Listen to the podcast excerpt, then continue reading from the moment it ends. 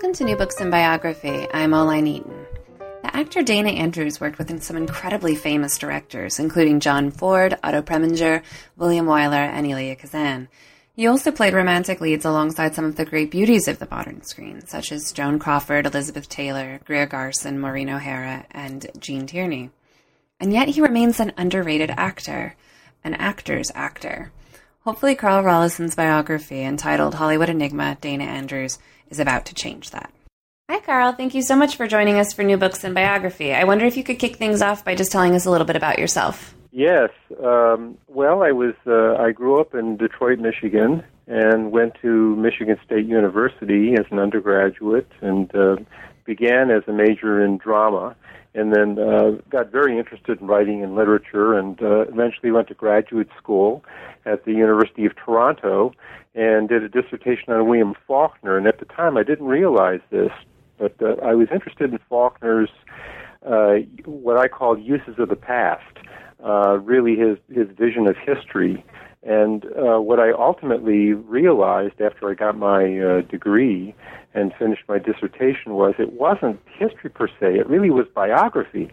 What really interested me was how his characters, particularly in a novel like Absalom, Absalom, spent so much time brooding over the past and thinking about the correct interpretation of the people that they were interested in and so on. And that's really when I began to think about that, and then I got interested in uh, the work of Norman Mailer, and I read his biography of Marilyn Monroe.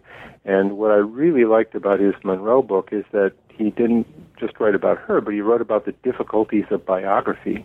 And I suddenly realized, oh, that's really the kind of writing I want to uh, do. It's not literary criticism per se, but it's this mixture. And because of my, my interest in drama, too, I see a very strong connection between drama and biography. I think the The actor, of course, is interpreting a character and, in a sense, impersonating someone else.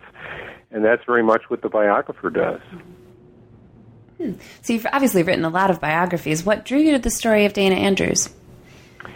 Dana Andrews uh, was... Uh, all that I knew about Dana Andrews was the film that made him a star, Laura, this film noir. Uh, and I love that film. Uh, it was a film that uh, I would watch uh, almost every year. Uh, I've probably seen that film a dozen times. And uh, it also reminded me a great deal, I have to say, uh, the character of the detective of my father, who was a plainclothes detective in Detroit. And so there was a real sort of autobiographical connection. But what what happened was I didn't set out uh, to write a biography of Dana Andrews, but I'm editor of the Hollywood Legends series that the University Press of Mississippi publishes. And uh, one of Dana's daughters actually contacted the press and asked them if they knew of anyone who might be interested in doing a biography of Dana Andrews. And so I was called, someone at the press called me and, and asked me as editor of the series whether I knew anyone, and I said, as a matter of fact, I do. And they said, who? I said, me. and uh, it was it was a gut reaction. I mean, I, I really didn't know uh, anything really about his life. I just knew that he was, uh, he just seemed immediately to me to be an attractive subject. And uh, the next thing I did was uh, call uh, Dana's daughter, who uh, really wanted this book to be done, and we talked about biography and how I did biography and what I proposed to do with her, her writing about her father's life. And she, she and I explained to her, I, I work very independently. I certainly wanted to interview them and look at any papers that they had, and uh, she was completely accessible, as was her sister Kathy and, and her brother Stephen. So I, I really lucked out. I was very fortunate. Yeah. Um, this kind of ties into that. What sources were most helpful to you? Obviously, his family was a big one. Yes, and he himself, although he died in nineteen ninety-two, was the biggest help of all, because unlike a lot of actors who don't necessarily write a lot or aren't even that articulate outside of their their, their actual uh, acting, uh, Dana Andrews kept a diary, and he was a magnificent letter writer. Uh, and, of course, that's a boon to a biographer to have a subject uh, who's not just a performer, but who who thinks about his performing and, and gives you a, a record of it. So that in particular, and the, the uh, openness of his family, uh, there weren't any sort of off-the-record subjects that I had to deal with, uh, made it just a, in, uh, a work of, for me, a great intensity and also a pleasure. So throughout the book, you use different versions of the subject's name. Can you explain the yeah. reasoning behind this a bit? Yes, yes. Uh, he, he was born uh, in Mississippi, in a small town actually called Don't, D O N T, Mississippi. They thought it would be funny, you know, for people to write on the envelope, "Don't miss." Uh, that town no longer exists. And he was born uh, uh, Carver Dana Andrews. The Carver came from a professor, and the Dana came from a professor. Both professors were uh, admired greatly by Dana's father, who studied at a seminary, and uh, he uh, sort of honored these two great teachers of his by giving his son that name. So the Dana Andrews we knew grew up, grew up in Mississippi and then in several small towns in Texas, and well into his twenties, really, uh, anybody who was a friend of his uh, called him Carver.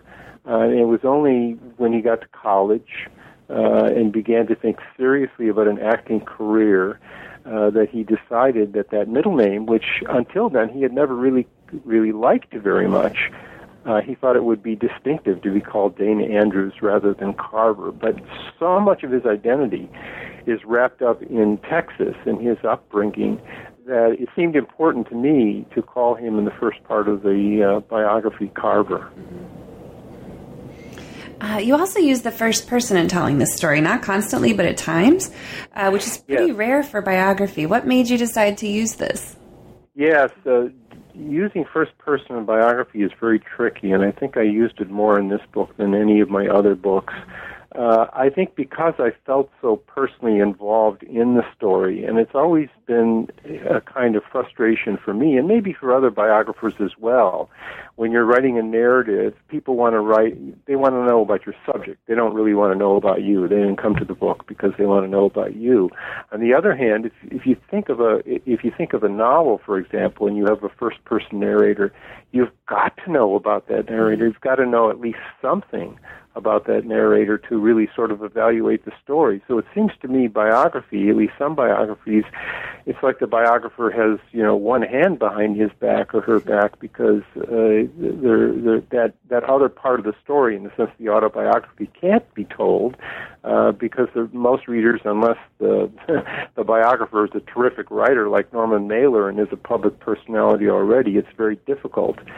But I thought the way to introduce myself into the story was to say a little bit about, I do say at the beginning, I, I mentioned my father and my father's work, and I mentioned, in fact, uh, talking with his daughter, uh, Susan, about her father and her giving me a version of his Texas background, which turned out, much to her amazement and, and to mine as well, not to be very accurate.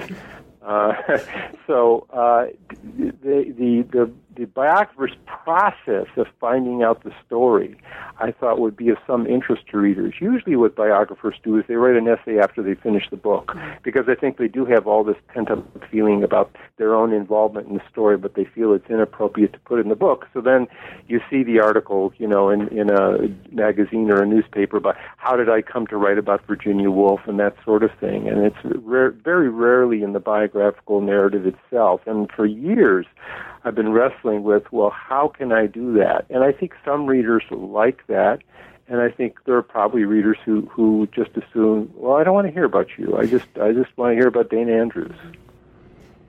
For what it's worth, I thought it worked very well. It well, jump, jumps yeah. out at me because I, I read a lot of biography and I know how rare it is, but it was it was not intrusive in any way, and I thought it worked really, really well. Well, that's, that's of course, what I would love to hear, because what I hope is that the reader latches onto that, you know, my own involvement in it, and yet I hope not to overdo it, right. and and, and uh, to have a right, the, the right sense of proportion about the story. Mm-hmm. So can you tell us a bit about uh, Carver's early life, his time in Mississippi and Texas? Yes. Uh, he grew up in a very large family. uh, eight brothers and sisters, uh, eight brothers, I should say, and uh, it turned out to be only one sister. There were other other uh, uh, daughters in the family, but they died quite young in infancy, and in fact had a tremendous impact on on, on Dana uh, in, in terms of his own sort of feelings later in life. Uh, he really took care of his sister Mary after he became a famous uh, movie star. So I think that, that that early tragedy, the loss of children, had a lot to do with shaping his own desire to be a father, and, and it, he turned out to have uh, you know two lovely daughters. Uh, he was part of a very uh, religious family. Now, his father was not only a Baptist preacher, but his mother, if anything, was even more devout than the father. You know, we're talking about a period. Uh, Dana Andrews was born in nineteen oh nine uh, in the Deep South, and uh, this is the, the period when, in a sense, film is just beginning, especially in these small towns in the South, uh, when people are just beginning to see the first motion pictures, and of course they're silent. Uh, and there's a great deal of suspicion of actors and actresses in the movie industry, and in fact, uh, not just Dana's father, but many Baptist preachers uh, in from their pulpits fulminated against the motion picture industry and its sort of seduction of young men and women, and in fact, uh, uh, Dana's father, Charles Forrest Andrews, actually had a resolution passed in a church in Rockdale, Texas, where he was the pastor, which forbid uh, the children to go to the theater. And so Dana grew up with this kind of um, uh, prejudice, hostility toward the movie business. But uh, like a lot of young people, he he rebelled. He was not rebellious in the sense of having a hard, giving his father a hard time. Uh, Dana was, I guess you'd say, rather devious. He'd sneak out the back door and go to the motion pictures. And the town, the townspeople, when he was in Uvalde, Texas, for example, uh, the, that was the big joke about the preacher's son who, who slipped out the back and went to the movies. And Dana became absolutely mesmerized uh, by the motion picture screen. He would watch uh, actors like Ronald Colman, who was both a great silent movie star and then a great ta- star in the, st- in the talkies and motion pictures. And Dana, uh, he was an usher. He then he became a projectionist in the movie theater, and he began to watch these actors. And uh, during the silent era, nineteen twenty-five, nineteen twenty-six, he would bring in recordings and do, in a sense, his own soundtrack, key to various scenes in the motion picture. He really, in a sense, took himself to film school. He was supposed to be an accountant. That's what his father wanted him to be. If not a Baptist minister, be an accountant, go into business. And as Dana said in a wonderful interview he did, um, he said, you know, I didn't want to be an accountant. I didn't want to live my life with that, like that. And uh, he really grew up with dreams of stardom. Can you tell us the significance of the film's Wings for him? Yeah, Wings was a, a really important uh, film. Uh, it's a William Wellman film. It's an action film. It's a, a film of daring do, but it's also got some wonderful acting in it. Uh, Gary Cooper, who was just getting his start, he started as an extra in films in nineteen twenty-three, and and but already you know, three years later, he was get, getting into one or two scenes, and he plays this doomed airman in Wings, and he makes this entrance. He comes into a tent, and although the the ostensible uh, stars of the film are Buddy Rogers uh, and Richard Arlen, uh, when you see this, uh, you, you can just You can predict. You, it's in retrospect, of course, but you can you can see the screen power of Gary Cooper, and I think the young Dana Andrews, or Carver, as people were still calling him then, looks at this scene, and it's it's not just wow, this is acting, but it, you know, this is the way to make your mark in a sense. This is the way to make your entrance into life. So, who was Norma? Norma. Norma was his childhood sweetheart. He met her when they were barely sixteen years old, both in high school. She was a very bright, intelligent, lovely woman, uh, young woman who he fell in love with. And uh, they just thought of themselves as, you know, go- they were going to be together forever. Uh, and uh, they they were very close to each other throughout high school and college, although uh, Dana eventually dropped out of school. And her family, they were a little worried about carver Dana Andrews because he had a lot of, uh, as I found out, he had a lot of incompletes on his college record.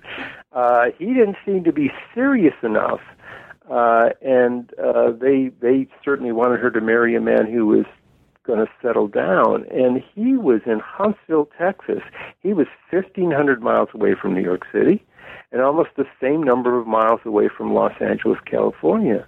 And it was almost unimaginable to people in Huntsville, Texas, to his own family unimaginable. He was going to become a movie star? That just seemed ridiculous. They could see he had talent because uh, he was appearing in plays, and he certainly had a winning personality, and my God, was he handsome. That's what everybody said. He was certainly the most handsome boy in town, uh, and the girls always asked his brothers when there were parties, is Carver coming? Because that's who they really wanted to see. So uh, he certainly had the makings of a movie star, but it just seemed so, you know, it, it, it just seemed improbable. So Norma really had an uphill battle with her family. They liked Carver. They liked him well enough. Who who didn't like him? Everyone liked Carver Dana Andrews. He was a wonderful person to be with, the life of the party. But as a husband, as a provider, uh, well, he hitchhiked to California in nineteen thirty in the height of the Depression, determined to become a movie star, and he begins writing Norma, long letters about, you know, how tough it is. He's digging ditches. He's driving a school bus. He's picking figs. He's not acting, uh, and she has to tell her family something. And she waits and she waits and she waits, and finally he writes her a letter.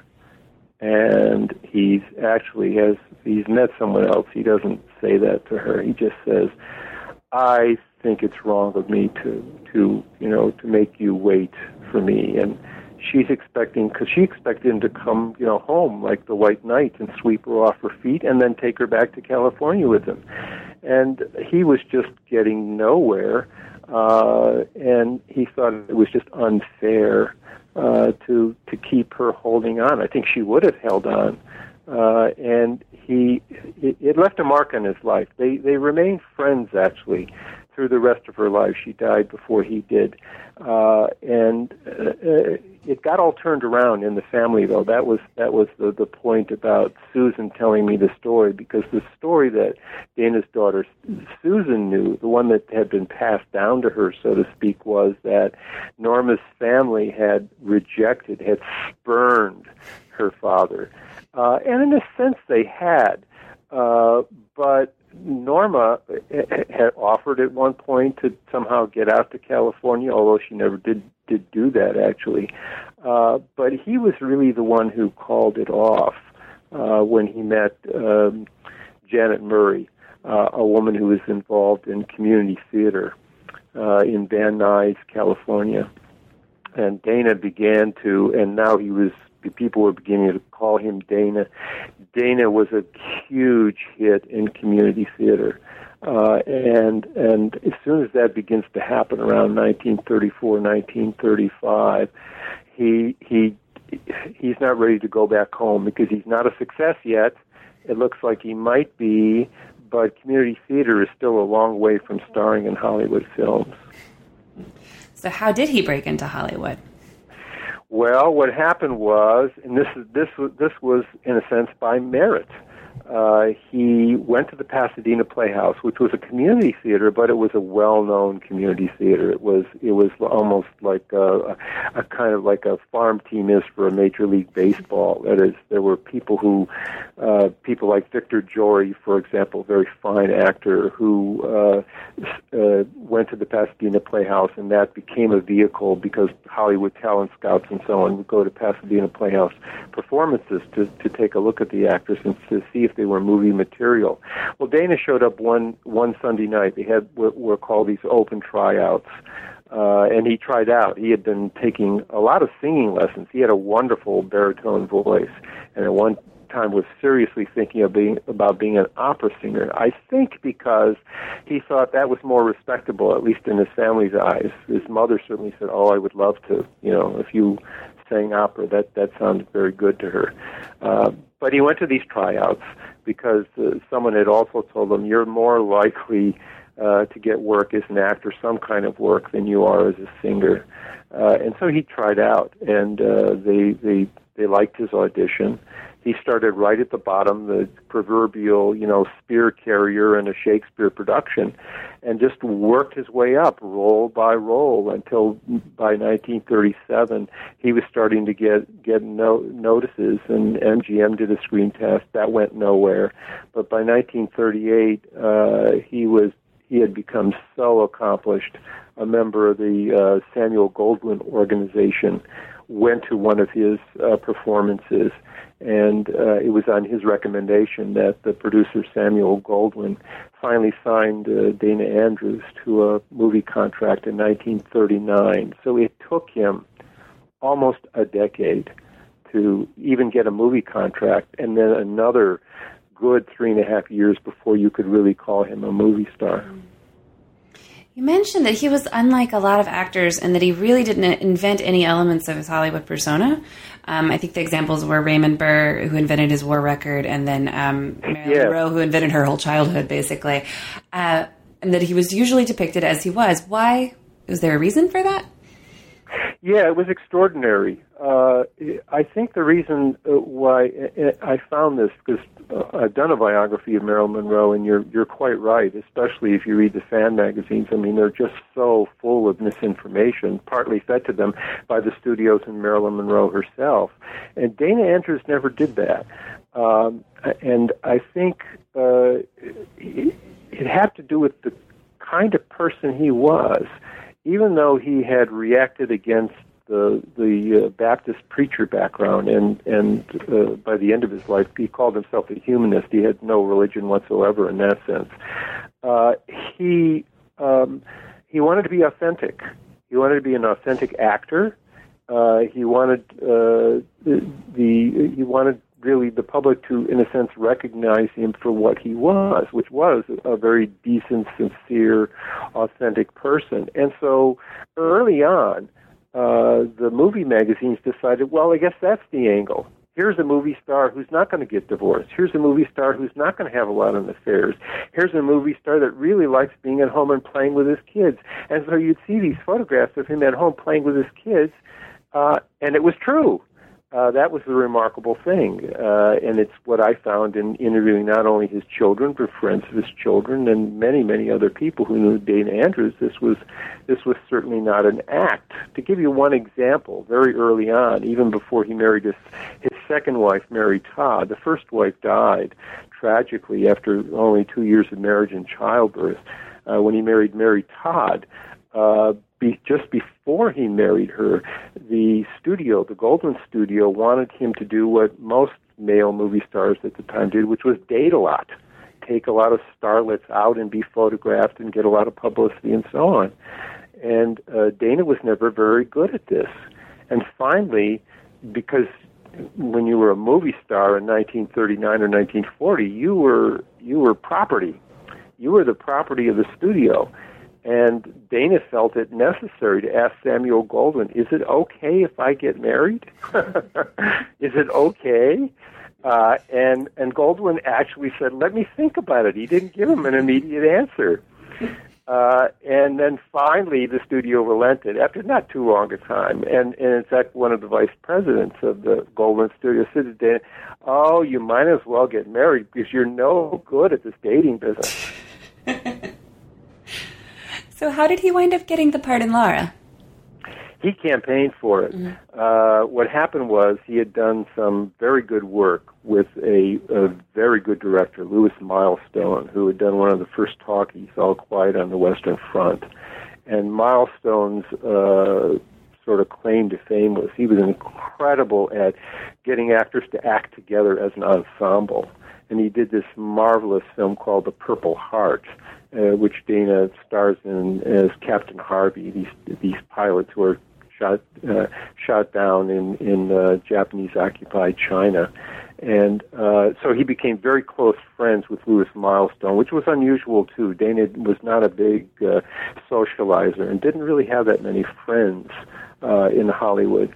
But uh, a few directors like Louis Milestone were. And Milestone was offered uh, the opportunity to direct Laura. And I, I'm still not quite sure why Milestone d- didn't want to direct, except the producer was Otto Preminger, and it wasn't easy to work with Otto Preminger. He was very autocratic, and that may have been one reason. At any rate, Milestone read the script, and it was this film noir. It was the story of, of this obsession with Laura, this woman who was supposedly murdered, and this detective who, you know, stands in front of her portrait, gazing longingly at it, and falls in love with it, what everyone thinks is a dead woman.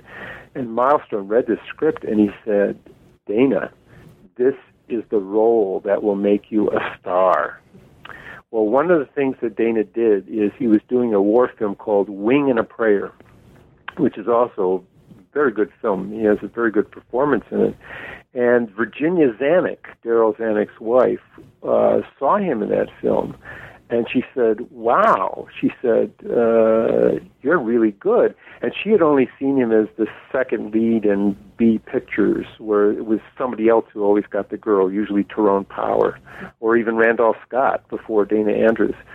Uh, and Virginia Zanuck was impressed, and she, she talked to Daryl Zanuck and said, you know, you ought to consider Dana Andrews. And then Otto Preminger, who was always, you know, adamant that he was right about everything, said, you know, I want Dana Andrews. And Zanuck threw out a lot of other names. Well, how about John Hodiak? He mentioned several uh, actors who were very popular at the time, and, and Preminger stood firm and ultimately got his way. Andrews is often cited as the embodiment of the male mask. Can you explain what this yes. means in, in relation to Laura and his other work? Yes, the male mask. This uh, this uh, I- image of uh, a male who uh, really rigidly controls his emotions, uh, where and where the, the emotion is is uh, uh, almost hardly visible. In fact, some people who can't see it uh, would sometimes call Dana Andrews a wooden actor, which I think is a lack of perception on their part.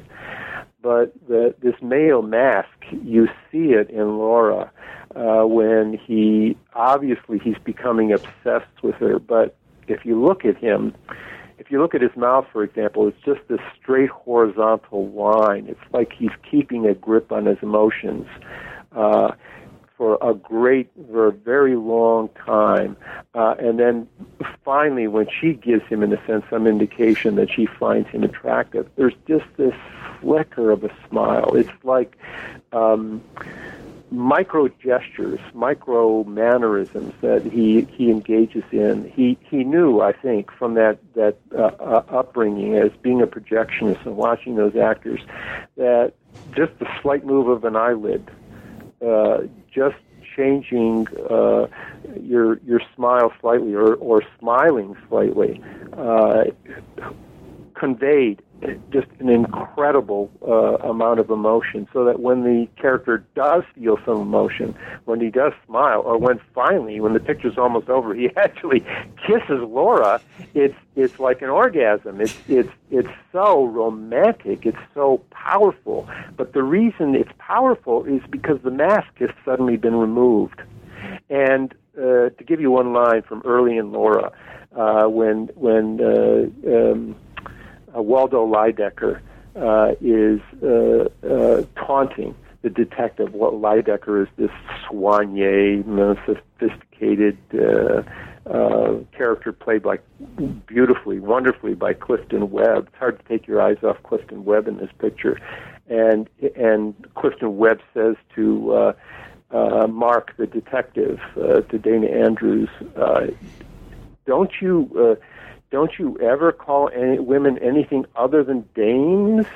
Uh, and, you know, and Dana has lines like, yeah, uh, or haven't you ever fallen in love with a woman and not called her a dame? And, and uh, Dana's character, Mark McPherson, says, well, a dame, uh, you know, uh, in, in Prospect Heights, uh, once got a fox fur off of me, you know, and so he sounds like he's a complete, you know, um, uh, macho, uh, insensitive oaf. But the film keeps dropping clues. At the very beginning of the movie, for example, uh, Mark McPherson, the detective, walks into Lydecker, Lydecker's sumptuous Manhattan apartment, and he, he's got these glass cases of these oriental objects, oh, like a museum. And uh, Dana walks in as Mark McPherson, and he starts to open, slide open this glass case and to to uh, pick up this precious object. And that's when you hear Lydecker's voice. You don't even see Lydecker again warning him, you know, this that's very precious, as if this, this oafish policeman couldn't possibly know. But the very fact that he's intrigued with this object, in fact, shows that he's a kind of connoisseur of beauty before he ever, you know, knows anything about Laura. And then there's another wonderful line in the film when uh, Vincent Price, who's playing one of Laura's boyfriends, uh, lies about the music that's being played at a concert. And and w- when Dana, uh, Mark McPherson, exposes the lie and says, you know, it wasn't, I can't remember. I think, I think uh, Price says it was Brahms. And Dana says, no, it was Sibelius. And and Vincent Price says, well, you know, it was a concert, I fell asleep. And Dana, as the detective, says, yes, I know, I fall asleep at concerts too. You know, and it's almost a throwaway line, but it's, it's he goes to concerts. Mm-hmm. So that by the end of the film, it's not, you know, even though Waldo Lydecker has, has thinks this detective is an oaf, he's, in a sense, completely misread him. But it only works because there is a mask to begin with. Mm-hmm. Hmm. Okay, I'm going to put you on the spot. Aside from Laura, if we're excluding Laura from this equation, what are the three Dana Andrews movies that we should see, and why? Okay, uh, well, we've got to mention um, The Best Years of Our Lives, because uh, it was... Uh, Some people say his greatest performance. He plays a returning uh, soldier, end of World War Two. He was a bombardier, but before the war, he was a what was called a not a soda clerk, but a soda jerk, uh, to use the term at the time. Uh, and it's played with such authenticity. Now, Dana was not in the war. He certainly wasn't a bombardier. He was never in uniform. Um, But he spent a good deal of the war, a couple of reasons why he didn't serve. One was a physical uh, problem, but but the other was he had a wife and three children uh, and was deferred for quite some time. But he spent virtually the whole war. Uh, we haven't talked about his alcoholism, but he was a huge drinker, and he spent a good deal of the war drinking with servicemen. So he really, that performance uh, was really authentic. He really knew the man that he was he was uh, uh, impersonating, so to speak. So everyone mentions that. For in fact, uh, Fredric March won an Academy Award, uh, Best Actor Award. Uh, and if you look at that film now, you have to ask yourself, why did Fredric March win and Dana wasn't even nominated? So people who know Dana Andrews' career often talk about that as just an just an outrage. So you have to mention that. Um, I would also mention a film that was made shortly after Laura, which is called Fallen Angel. Uh, and I think it's just a tremendous performance of Dana's, in which he plays a down-and-out drifter, uh, a con man uh, who uh, essentially marries a woman for her money. And the woman uh, is played by Alice Faye. And It, it, it, a lot of people do not get this film, and, and I just think it's it's every bit as good as Laura, if not better, and it's also an Otto Preminger film. Uh, and the the point in the film is that Faye, who's never been married, and most people think of as a dupe, refuses to accept the idea that her husband is a con man. And the Dana Andrews character, there are various things about him where you can see he is redeemable. He does a number of really subtle things. The way he treats her when they're walking across the street and this bicycle or a car comes along and he takes her arm, and some of the banter, the dialogue between them, you can see that even though he's a con man, there's something else in him. So she refuses, absolutely refuses, to accept his own version of himself when he finally confesses to her that he's a con man. They go to San Francisco, and they're in a hotel, supposedly on their honeymoon, and he's about to bug out on her. Uh, and she goes to the bathroom. She takes uh, a bath, and she comes out of the bath. You, you can't see her. I mean, the door is closed, but you know that's what she's doing. And she opens the door slightly, and she says, "Would you hand me a towel?" And he hands her a towel. She does this two or three times, very matter-of-factly. What is she doing? She's treating him as her husband. It's uh, it's fascinating, the psychology of it, because ultimately it dawns on him that this woman loves him for himself, that there really is something to love there. And in a sense, you can't say she makes him fall in love with her, but she she perceives something in him that that allows him to redeem himself, so to speak. So I, I just I just see that as, you know, a tremendous tremendous performance and and tremendous film by Otto Preminger as well. I, the the direction of it is just great. And I guess a third film, Uh, because it fits so well with this Mayo mask, and it really is almost a kind of trilogy: Laura, Fallen Angel, and then Where the Sidewalk Ends. Uh, Laura's nineteen forty-four, Fallen Angel's late nineteen forty-five, early forty-six, and then Where the Sidewalk Ends is nineteen fifty. And you have Dana Andrews, Gene Tierney, who is Laura, uh, in Laura, uh, are reunited. Uh, and he, he again, in a sense, he, he's, he's a policeman again. He's a detective, and his first name is Mark, as if to uh, remind people of Laura and the character. And it's he's like a Mark who's become m- even more cynical, jaded, again, uh, uh, seemingly beyond redemption.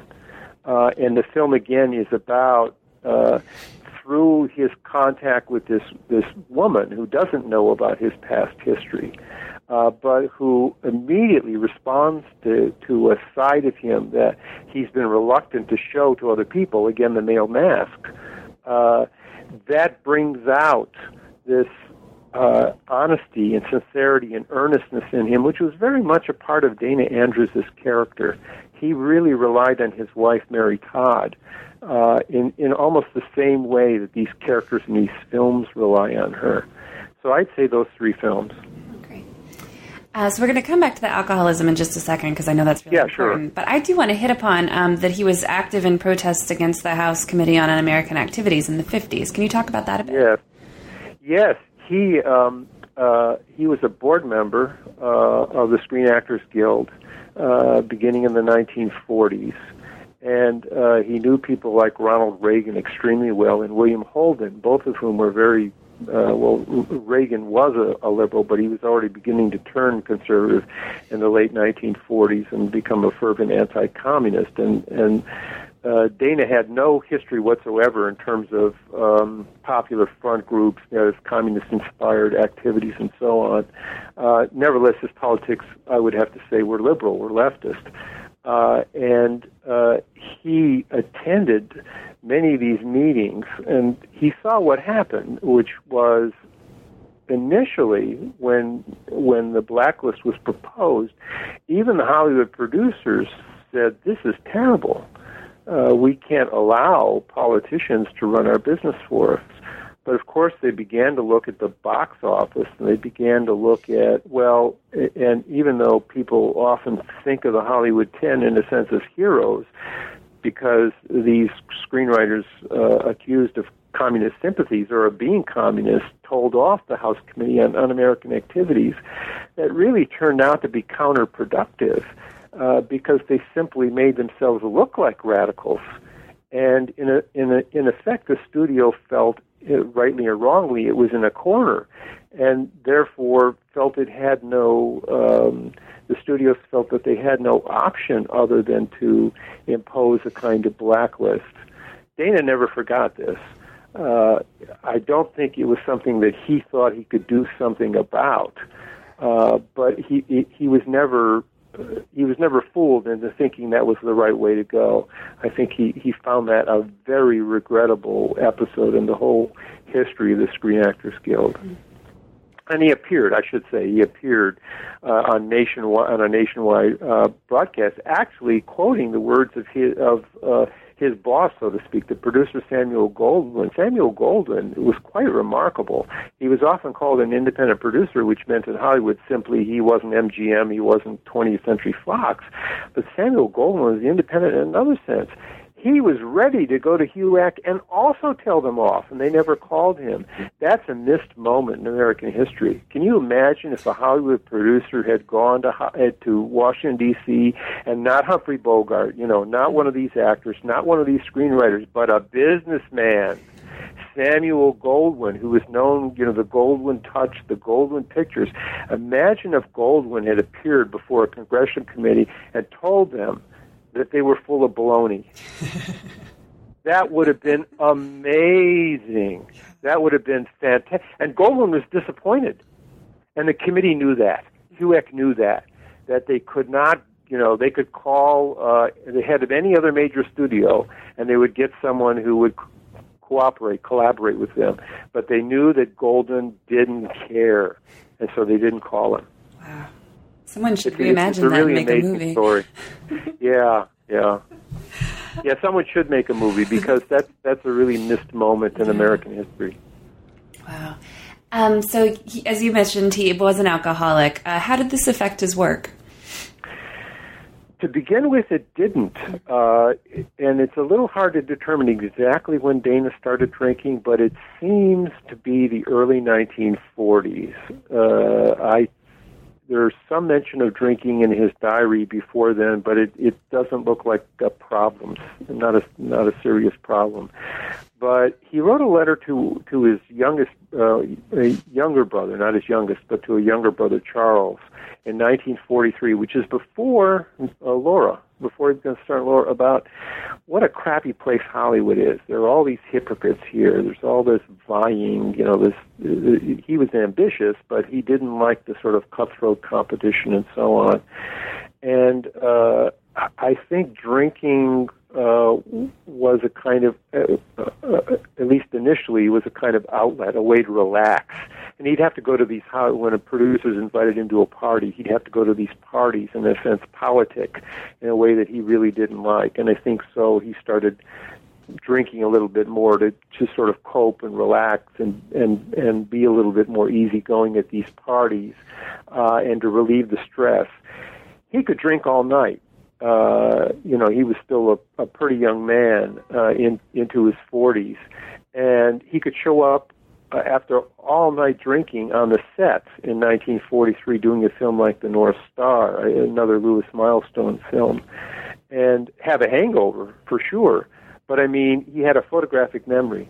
And so th- there was no problem. I mean, they didn't have to delay production for him or anything. But even by the time he does Best Years of Our Lives, nineteen forty-six, he shows up and he does a couple scenes. And it's not that he doesn't know his lines, but there's something wrong with the timing. William Wyler, the director, says to him, Dana, uh, what you did is good, but it's not your best work. He said, anytime you wake up in the morning and you feel like that, he said, it would be better, and he, he said this kindly, you know, it would be better not to show up. Uh, Dana mentioned this many, many year, years later uh, in an interview, and he was impressed, and he said, after that, he stopped drinking, and the, you know, for the for the rest of that picture, because he thought Wyler handled that so diplomatically. But it was beginning to be a problem in the late forties and early fifties, not in not in the sense of a Marilyn Monroe problem where you're late for production. That almost never happened with Dana Andrews, but simply that Uh, uh, everything surrounding him became a, a kind of a problem, and and uh, Wyler didn't use him uh, again, for example. Uh, it became more difficult for him to get certain roles. And then, um, coupled with the drinking, in the late forties, what happens? We get the advent of Gregory Peck and Marlon Brando, uh, actors like that, and a whole new generation of actors. And that also puts a kind of pressure on Dana, because he plays very sort of, think of this, he's, he's even when he's playing a con man, as I said, there's this kind of nobility, there's this kind of decency in him, but there isn't this sort of quirky, almost malevolent power that you get in, you know, Marlon Brando. You know, when when he's asked and playing when he's playing a character in one film, and someone says, "What are you rebelling against?" And what does Brando say? "What do you got?" You know, well, that that's not Dana Andrews.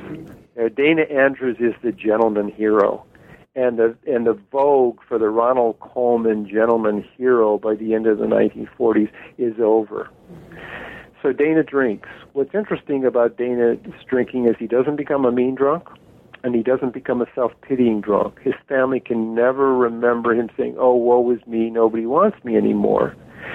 Because, of course, although by, after uh, he makes Elephant Walk in nineteen fifty-four, he he, he and Peter Fincham and Elizabeth Taylor are, are together in that film. After nineteen fifty-four, he doesn't really have an, an A-list picture, a leading man role again.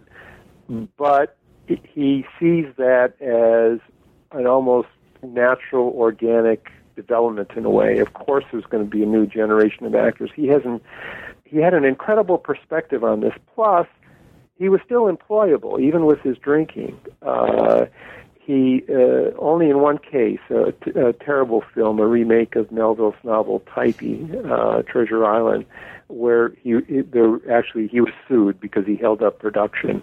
That that was the nadir of, of his career in nineteen fifty-eight, uh, and he he uh, uh, he does recover from that ultimately, but but he was definitely uh, on the decline, uh, and and there was no way, given the changing Hollywood industry, uh, the motion picture companies losing their chain of theaters, there was no, there was no studio to back him in that same way.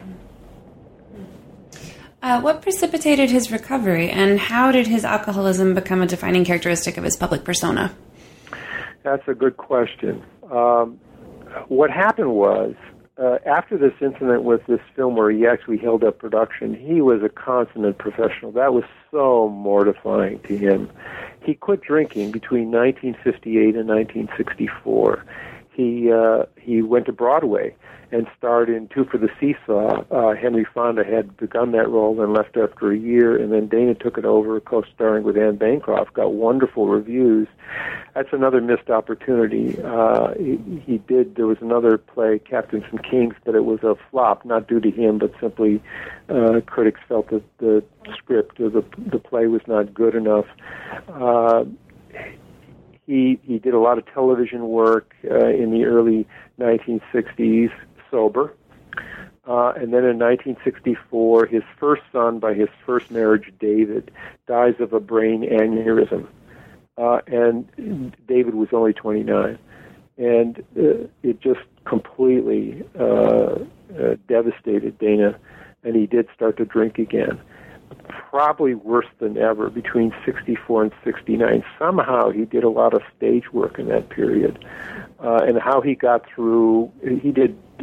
He did The Odd Couple, for example. I, it's even his children are hard put to explain how their drinking father, you know, went on day after day, night after night, in performances of that play and many other plays as well. But ultimately, what happens? Uh, is that his wife Mary, who his, is, she's just his rock. His, is, she's a wonderful, she's a wonderful actress. She was a wonderful actress in her own right, uh, uh, but a wonderful uh, student of the theater and, and historian of the theater, really. And she finally says to him uh, in nineteen sixty-nine, uh, "I'm leaving. Uh, I cannot stay married to you," because he was at the point of delirium tremens. He was at the point of the doctor telling him, you know, if you keep drinking, you will die. Uh, and so she left. Uh, and he was uh, nursed back to health by a family servant of theirs, Minnie. Uh, and w- when Mary left him, that, that was a shock uh, because I don't think he could conceive of living without his wife. Uh, and he wasn't going to live if he kept drinking, because he wasn't going to have his wife. And although he had gone to, you know, many sanitariums, he had tried Alcoholics Anonymous, uh, various therapies, nothing seemed to work. And ultimately he quit drinking the same way he quit smoking. He just quit and never, you know, uh, took another cigarette or another drink for the rest of his life. And what happened was, uh, I, and I think this became part of his persona, and part of probably what, what made him stick to it, so to speak, is he he made this a public story. Uh, during the Nixon administration, John Volpe, who was uh, the Department of Transportation, uh, Dana wanted to make uh, commercials, public service commercials against drinking and driving. And he made two really very famous commercials, because no no one of his stature in, in Hollywood, certainly the Hollywood industry, and there were plenty of alcoholics there, uh, no one did what Dana did, which was he went on television and said, you know, the, the script read, "I was a former alcoholic." And he looked at the script, he said, "No, once an alcoholic, always an alcoholic." And so in the commercial, he says, "I am an alcoholic. You know, I've stopped drinking." He said, "But when I was drinking and behind the wheel of a car, I was no more competent to drive a car than my five-year-old grandson was." You know, essentially he was saying he could have killed somebody when he was drinking and driving. And in fact, it's a, it's on the public record. He he was sued a few times. He did get into accidents. No one was hurt, fortunately. Uh, but that really could have happened to him. Uh, and then to make it even more public, so to speak, uh, Ralph Edwards, who did this famous "This Is Your Life" series, uh, began his program uh, uh, about Dana, talking about him as being a recovering alcoholic. And, and then when they when they Dana's interviewed on the program, he talks quite openly and frank, frankly about his drinking. What do you see as his legacy? I think his legacy is, of course, his, his great performances. Uh, I think his legacy is uh, um, all tied up, really, with that decade of the nineteen forties. He did some good work in the nineteen fifties and some Fritz Lang movies, and he did some, some very good television work as well, including on Playhouse ninety, which to this day so far, uh, not all of the Playhouse ninety uh, performances, because it was live T V and they did do some recording, but maybe it's somewhere in a vault, but so far no one's been able to find his performances. I think his legacy really is uh, this this notion of uh, the male hero, the gentleman hero, the, the, uh, uh, the hero who has his flaws, uh, but has this fundamental decency. And the word that, that I, I think of uh, about Nate, uh, Dana Andrews, both the person and the actor, is is the nobility of his performances. When I wrote to Norman Lloyd, who's almost one hundred years old now, he was in two films with Dana Andrews. Uh, he was in uh, A Walk in the Sun and a, uh, a film, actually, it was a flop, a comedy, No Minor Vices. But uh, when I, when I uh, approached Norman Lloyd, uh, he wrote me and he said, "Dana was one of nature's noblemen." Uh, and then when I wrote him again saying, "I'm coming to California, I want to interview you," he said, "Oh, Dana was a prince among men." And uh, that's not hyperbole. Uh, that that there's that genuineness uh, that comes out on the screen. And of course, so many of us who either become fascinated with Hollywood or even fans of certain actors and so on, you know, it's the old sort of saw about biography. People, some people dislike biography because they read about Raymond Burr or Marilyn Monroe or whoever it is, and they, and they find out, oh, well, the stories they believed in weren't true. Uh, and that's the thing about uh, Dana Andrews. He was the genuine article.